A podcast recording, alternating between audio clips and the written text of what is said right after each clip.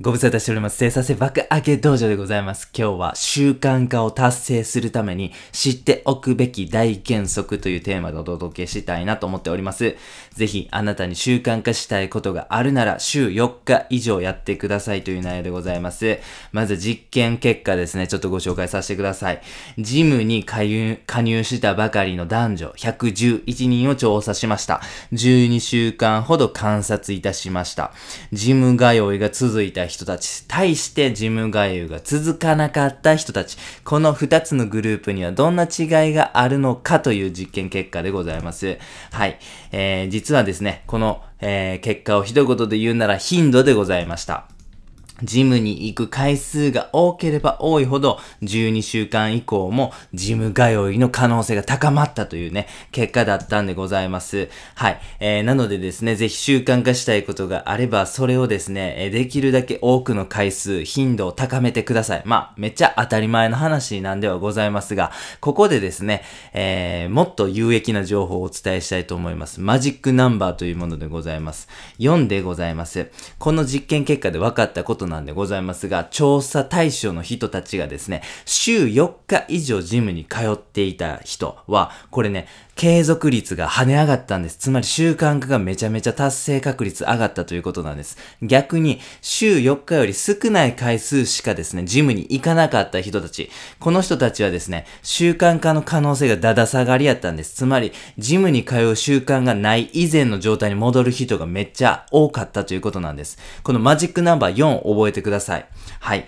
えー、6週間以降にですね、結構その傾向が現れるそうなんですね。はい。6週間まではですね、別に週4回以上行こうが週4回より少ない回数行こうが、えー、共にですね、ジムに通うことができてたそうなんです。しかし、6週間以降ですね、えー、週4回以上行ってた人たちは継続してジム通いができたし、えー、週4日しか行か、えー、以下しか行かなかった人たちは、ジムの習慣がなくなる傾向が出たらしいんです。つまりなんですけど、僕たちもね、習慣化達成したいことって、こう、超、中長期的にやっぱ実行していきたい、継続していきたいことだというふうに思います。というふうなことを考えますとですね、このマジックナンバー4、週4日以上やるということ。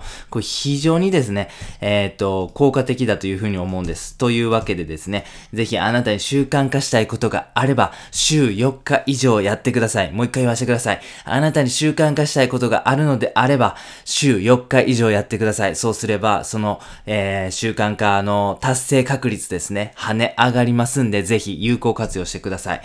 例えばですけども、資格勉強なさってる方とか、英会話に通われてる方、ぜひ週4日以上やってください。はい。最近ではオンライン英会話とかもありますからね、週4日き、えー、決構ですね、気軽に達成できるんじゃないかなというふうに思います。ブログの執筆もですね、ぜひ週4日以上やってください。副業、瞑想、いろんなこと僕たち習慣化したいと思ってますよね。ぜひ週 4,、えー、4日以上ですね、やってくださいということでございました。最後にやってみようのコーナーでございます。習慣化を達成するために知っておくべき大原則というテーマでお届けいたしました。マジックナンバー4ですね。覚えてください。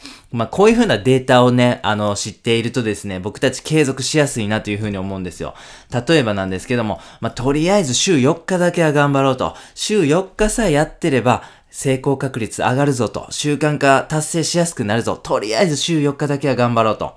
最初週4日だけ頑張れば、あとは習慣化するから、後で楽になると。今だけやとしんどいのは、確かに週4日もジム行くのはしんどいよ。でも最初だけやと。